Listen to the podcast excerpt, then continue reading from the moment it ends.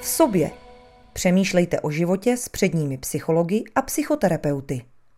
Příjemný poslech podcastu v sobě webu Psychologie.cz vám přeje Petr Bouška. Setkáváme se s Dominikou Čechovou, psycholožkou a psychoterapeutkou. Dominiko, dobrý den. Dobrý den.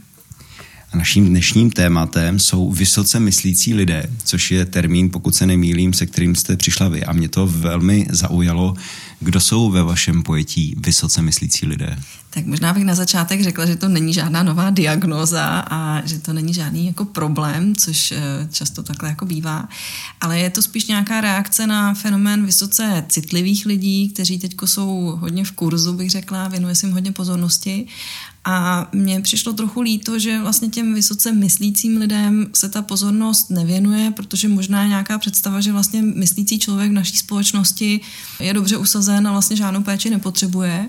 V mém pohledu teda je to mnoho mých klientů, kteří často se rekrutují třeba z korporátů a jsou to skutečně lidé, kteří jsou vysoce funkční, velmi inteligentní, velmi logicky a argumentačně dovední, kteří ovšem v životě i přes veškeré jakoby pracovní úspěchy zažívají nějakou nepohodu. A většinou na to přijdou právě v eh, kontextu vztahů, kdy se jim začne najednou nějak nedařit. Takže když se v tomto kontextu bavíme o vysoce myslících, tak tím nemáme na mysli projevy třeba nějaké neurózy nebo ruminace. Ono to s tím může dost často souviset, protože vlastně ten člověk je zaseknutý pouze v tom módu myšlení. To znamená, že když třeba to řeknu na nějakým úplně jednoduchým případu, tak je vlastně náročný vybrat si jídlo k obědu, protože vlastně o celém tom meníčku můžete přemýšlet, můžete počítat kalorické hodnoty, můžete uvažovat prostě, jak by to sedlo do vašeho stávajícího krevního obrazu a já nevím co, ale vlastně si nevyberete jídlo. Jo. A těm lidem se to takhle děje v mnoha otázkách životních. Takže tam bude nějaký komplikovanější vztah a prožívání emocí, typuji. Přesně tak. Je to uh, často tak, že ty klienti třeba uh, vlastně několik prvních sezení, ale několik, myslím třeba klidně deset, vlastně k těm emocím se vůbec jako nejsou schopni dostat. To znamená, že já samozřejmě jako terapeut je tam nějak zahlížím, někde hodně na, po, na pozadí, nějak se jim je snažím třeba i nabízet nebo je tak jako prožívat s nimi, ale oni už mají jako velmi dobře uh, vybudované takové ochranné mechanismy, jak vlastně ty emoce uh, vůbec navenek nepustit, ale i, i se k ním pak vlastně těžko dostávají oni sami. Jo? Někteří reportují, že třeba brečí jenom sami, když jsou doma, když je nikdo nevidí, a že se jim to někdy podaří, ale někteří to mají až na takový ty úrovni, že vlastně vůbec to nedokážou. Jo? A je to potom dlouhá práce se vlastně k těm emocím zpátky dostávat. Znamená to, že ty emoce potlačují, nebo že se jim třeba projevují slabě, nebo že třeba vůbec nepoznají, co to, co to, nějak, co to emoce je, nebo co jsou projevy konkrétní nějaké emoce? Uh, jo, je pro ně náročné uh, vlastně třeba ukázat na těle, kde by některé emoce hm, třeba vůbec odkud by mohly jít, nebo kde by cítili, že se teda něco děje, když se dostávají do nějakých emočně náročných situací. A uh, když vlastně uvažuji o tom, jak s těmi lidmi dlouhodobě pracuji, nebo jak na ty příčiny potom uh, vlastně nějak jako přicházíme, tak se zdá, že často jsou to, uh, že jako malí děti zažívali emoce, které byly pravděpodobně velké, dost často bolestivé a oni si vlastně vycvičili v sobě způsob, jak ty bolestivé emoce k sobě nepřipustit. Takže se pustili do výkonu, a začali být skvělí ve škole, začali prostě být skvělí ve sportech a vlastně tím výkonem a následnýma pochvalama si vytvořili kolem sebe takový jako mm, systém, jak vlastně nikdy nezažít nějaký selhání a jak vlastně nebýt nějak teda negativně vnímán, neprožít ty nepříjemné emoce. Takže často je to vede právě do, do výkonnostního tématu a to zase potom je další výzva terapeuticky. Může se tam objevovat i stud za emoce, nebo stud třeba za konkrétní emoce, protože mně přijde, že nejčastěji emoce, které jsou spojené s nějakým sekundárním studem, je vztek a smutek. Mně připadá, že ta klíčová emoce právě stud je, jo? že vlastně se chtějí vyhnout tomu studu Potom, když jsou na nich emoce vidět, jako že by někde plakali, nebo že by se jim něco nepodařilo, zčervenali, nebo něco takového, tak vlastně přichází ještě ten sekundární stud, jo? takže vlastně se to uh, vlastně všechno tak jako amplifikuje. to právě ale oni se naučili vlastně nedopustit, takže uh, jsou schopní vlastně nějak fyziologicky jakoby potlačit tu emoci v samém zárodku. Pak se ale vlastně nedozví, co jim ta emoce říká, nemají ten emoční kompas. Je pro ně těžké potom vlastně zažívat ten svět jinak než přes ty myšlenky, které teda jsou bezpečně v té hlavě a můžou je tam korigovat a můžou si po každé myslet něco jiného. To ale prostě mm, není dlouhodobě udržitelná cesta. Jo? Začne jim z toho být podstatě tak špatně, že vyhledají psychoterapii. Tak špatně to znamená, jsou to deprese a úzkosti často? Můžou to být spíš třeba panické ataky nebo něco, co by k tomu směřovalo. Oni by to tak třeba jako nepopsali, popíšou to třeba nějak jako jinak, ale že se jim vlastně začne jako rozpadat taková ta eh, stabilní struktura toho života, který mají. Nelze se spolehnout pouze na ten myšlenkový aparát, ale najednou zažívají ještě něco, co vlastně nedokážou popsat, nedokážou nějak jakoby logicky uchopit, protože právě je to eh, třeba emoční. Z toho jsou velmi vystresovaní. Jo? Jako děje se jim něco, co prostě neznají. Jako. Objevuje se tam třeba také nějaká devalvace emocí, jakože emoce jsou něco nízkého nebo něco, co překáží právě v racionalitě nebo ve výkonu? S tím bych určitě souhlasila. Připadá mi, že to je určitě následek toho, jak naše společnost je postavená, že přece jenom už o to osvícenství, ty myšlenky a ten uh, myšlenkový proces má nějakou jakoby větší váhu uh, vůbec tom, jak jako do světa vstupujeme a jak se prezentujeme. Když se potom jedná o emoce, tak uh, zase si asi všichni vzpomeneme, že eh, byly výchovné systémy a, a části z nich samozřejmě přetrvávají dodnes, kteří malým chlapečkům říkají, že prostě kluci nepláčou a tvarují nás nějakým způsobem, který vlastně jde proti té přirozené eh, emocionalitě. A tohle to všechno je samozřejmě nějak naučené nebo nějak jako podmíněné to, tím vnějším světem, ale eh, v těch lidech se to zapisuje a prostě hromadí. Je to jak sněhová koule.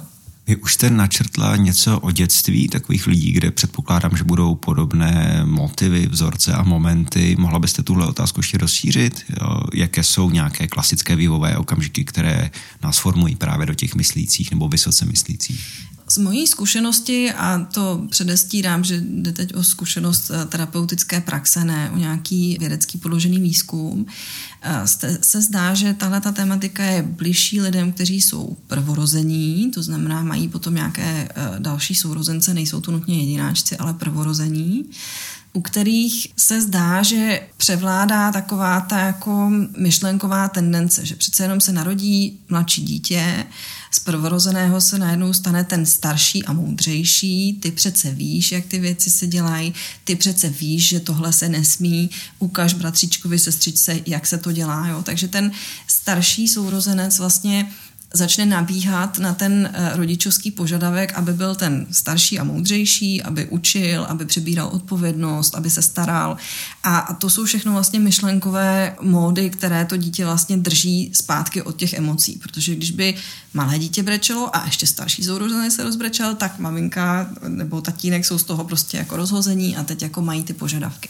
Takže tohle je samozřejmě nějaká generalizace, zase u každého to eh, probíhá trochu jinak, každé rodině to probíhá trochu jinak, ale zdá se, že tam je nějaký vliv, nějaký vzorec.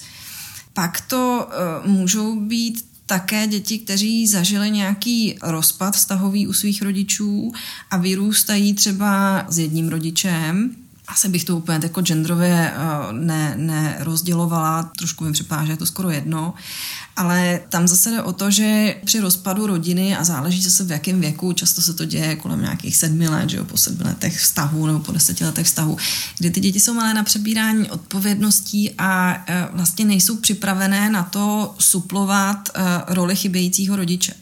Ale když vlastně ta rodina se rozpadne a je tam jenom jeden ten rodič, tak je celkem jasné, že prostě ty jeho povinnosti a ty jeho, tu jeho péči vlastně musí zastat někdo jiný. Ten rodinný systém tam vcucne jedno dítě. Zase často to bývá to prvorozený, ale nemusí to být vždycky. Může to být třeba, když je starší sestra, mladší bratr, může to tam vcucnout, vcucnout třeba toho mladšího bratra, pokud zůstane uh, žena sama zase na dítě kladen uh, další nějaký požadavek, uh, další vlastně takový, děje se takový udospělovávání těch dětí. To je uh, něco, co zase ty děti vlastně vede k tomu eh, neprožívat emoce, emoce sem nepatří, musíme se soustředit na něco, co uděláme, musíme prostě jako vydržet, musíme to nějak jakoby přežít a emoce tam v úvozovkách eh, takový nějaký jako bonus nebo třešinka na dortu, nebo spíš takový luxus, který se vlastně nemůžou jako dopřát také si představuji, že vyrůstají asi v prostředí, které hodně hodnotí a možná má velmi úzké a nezdravé hranice.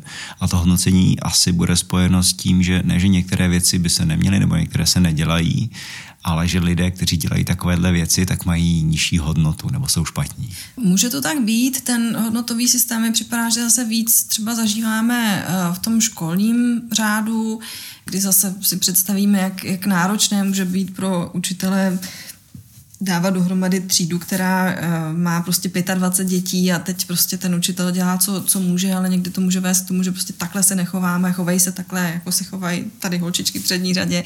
Jo, jsou to všechno samozřejmě stereotypizace, ale nějak možná si vzpomeneme každý z nás, uh, jak jsme takovéhle situace zažívali a jak se děli. Jo. A nemusí to být vždycky úmysl, ale prostě hm, nějak se to vykrystalizuje takhle. Takže v tom školním uh, řádu se vlastně děti učí, aby následovali nějakou strukturu, která je hodnotící. Za dobrou práci dostanete jedničku, za špatnou práci pětku. Eh, je tam jasná škála eh, toho vlastně, co to dítě má dělat, jakým způsobem to má dělat a vyjadřování emocí k tomu velmi často nepatří. Jde pouze o myšlenkové koncepty, řekněme, jo? nebo výkonnostní koncepty. Namalujete krásný obrázek, eh, budete ohodnoceni za výkon, ale ne třeba za nějaké mm, prožití toho, toho uměleckého zážitku. A tohle to v dospělosti je problém. Což si říkám, že může potom ty lidi vést právě do toho korporátního prostředí, které je vlastně asi podobné tomu školnímu systému. To znamená, je pevně strukturované, zaměřené na výkon, jsou jasná pravidla, jasné procesy a potom je odměna. A nemusíte přemýšlet, nemusíte být uh, asi tak si to představuji kreativní. Přesně tak. Já sama za sebou mám spoustu let v korporátu, takže si na to dobře vzpomínám, jak to bylo krásně nastaveno a jak je to ta krásná zlatá klec, kde stále můžete postupovat, stále máte nějaké mety, eh, kam ještě jakoby jít a co vás dobrého za to čeká. Dobré je si možná taky uvědomit, že vlastně celé korporátní prostředí vzniklo uh, napodobováním armádní hierarchie, kdy, kdy vlastně tohle to je mm, prostě vojenská strategie, jak, jak pracovat s lidmi. A e, sama mám takovou hypotézu, že právě do terapie se dostávají lidi z korporátu, protože ty z té armády to mají ještě daleko těžší a daleko jako tvrdší e, vůči sama sobě, takže se v těch terapiích, nebo aspoň u mě, e, až tak často neobjevují. Samozřejmě rozpad každé takovéhle struktury, která třeba vlastně už přichází i na přelomu střední školy nebo vysoké školy, a zaměstnání je výzvou, protože už třeba mám spoustu uh, mladých lidí, kteří jsou třeba v prvním zaměstnání a právě jim hrozně vyhovovalo, jak mohli na vysoké škole působit, že zase někam rostli, dělali si nějaké tituly, dlouho jim to jako vydrželo. A najednou jsou v pracovním procesu, kdy po nich nutně nikdo jako něco nechce, mají dlouho jako volné pole nějak působit, nějak si ten čas organizovat, nějak se o sebe starat a vlastně hospodařit si s vlastní energií, ale oni vůbec nevědí, jak na to, jo? protože prostě jeli v nějaké struktuře a v nějaké hierarchii a tohle to je nikdo nenaučil. A to mi přijde velká škoda i pro to společenské uh, klima naše, kdy uh, mnoho lidí prostě zápasí sama za sebou jenom proto, že vlastně jim nikdo neřekl nic o emocích, o nějakých vlastních limitech a o tom, jak sama ze sebou pracovat a kde případně čerpat nějakou pomoc a podporu jste zmínila také, že jsou na sebe tvrdí, zejména v tom armádním prostředí, tak jak jsou na tom vysoce myslící s empatí? Já ji tam jako zaciťu a vidím. Neřekla bych, že jsou to všichni patologické osobnosti, to vůbec ne. Samozřejmě tím, jak jsme mluvili o tom studu, který je spojen třeba s vyjadřováním emocí, o tom studu, který je spojován s nějakou jemností nebo s nějakým vylaďováním se na jiné lidi, tak je pro ně samozřejmě náročné uh, jen tak se empaticky vlastně jako žít a, a, a nějak se vztahovat k ostatním. Tohle je něco, co ale v terapii se dá učit, dá se to podporovat, dá se k tomu získávat i uh, nějaký pozitivní vztah. Akorát je potřeba na to najít ten prostor a vlastně získat od těch vysoce myslících tu důvěru, že i přes to myšlení se dá jako napojit na jejich emoce. Chvíli to trvá, ale většinou se tam dostaneme. To mi přijde krásný, já si občas říkám, že ta splašená mysl dokáže v určitý moment vymyslet, že ty problémy nevyřeší a že se musí nějakým způsobem utišit a právě pustit třeba ke slovu ty emoce. Takže myslíte, že takhle to jde? Že to můžeme vymyslet to, že to nevymyslíme? Eh, asi tak. Když jsem o tom psala takový článek, jak vlastně ty emoce a to myšlení je jako kdyby taková houpačka. A když si představíte tu klasickou houpačku z parku, tak nám většinou není dobře, ani když si kecneme na zem a tam sedíme, ale ani když nás někdo vytáhne nahoru a tam zase sedíme. Že je zajímavý ten proces toho houpání, že je to prostě nahoru dolů, že je to nějaká jako dynamika a to je to, co je zajímavé. A to vlastně v tom terapeutickém procesu se s klienty snažím navodit, aby nezískali pocit, že vlastně svoje myšlení mají nějak opustit, že by se ho měli vzdát nebo že by ho měli jako obětovat ve prospěch emocí. A myslím si, že takhle to loženo není, že naopak jako je dobré je udržet v tom, že to, co dělají, dělají skvěle a jsou v tom dobří a, a prostě je to jejich nějaká silná stránka, ale že vlastně tou emocionalitou získají ještě úplně nový pohled jako na svět a na mezilidské vztahy a že to může být vlastně velmi obohacující a není potřeba kvůli tomu zapomenout na sebe sama nebo se změnit do nějaké eterické bytosti. Nový pohled na mezilidské vztahy mají vysoce myslící Předpokládám tedy, že ano, nějaké problémy právě navazování a udržování vztahů, protože tam ty emoce často hrají důležitou roli. Určitě. Mně připadá, že eh, není až takový problém v navazování vztahů. Samozřejmě ty eh, současné technologie a způsoby eh, navazování vztahů to ulehčují mnoha lidem, ale problém nastává po prvním roce až roce a půl jakoby intenzivního vztahu, kdy vycházíme z takové té zamilovanosti a z těch jako hormonálních zážitků a vlastně potřebujeme potom uh, se překlopit do nějakého běžného vztahového fungování. Potřebujeme se naučit komunikovat s tím druhým člověkem, vyjadřovat svoje potřeby, ale být zároveň citlivý na to, že i ten druhý má nějaké potřeby a vlastně vylaďovat se na sebe. A tohle to místo je velmi problematické, protože tam najednou ti lidé vlastně zjišťují, že logicky to nevymyslí, že i když prostě si dohodnou nějaké tabulky, jak se uh, k sobě budou stahovat nebo kolikrát týdně budou mít sex, tak uh, prostě to nefunguje, jo? že to nejde všechno urvat tou logikou a pak je to ta výzva prostě jít na sobě nějakým způsobem eh, pracovat a tu svoji emocionalitu objevovat a učit se, jaký můžeme vlastně s ostatními sdílet. Když jste mluvila o těch tabulkách a o té struktuře, tak si říkám, že to všechno je tedy na racionalitě založené. Nemají vysoce myslící problém se třeba rozhodovat a to zejména v momentech, které nemohou prostě založit na té racionalitě. Obrovský.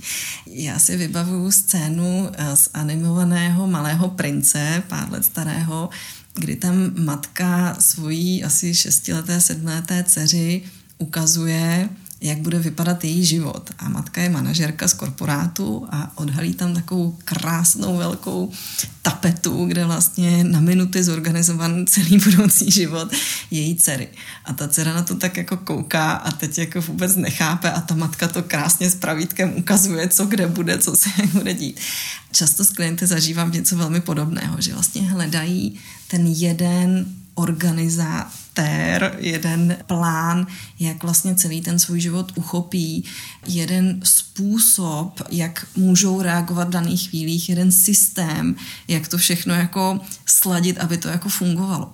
A teď samozřejmě prostě přichází do života, který je naprosto nevyspytatelný, kdy se věci jako dějou ze dne na den a, a nedají se jako odkontrolovat.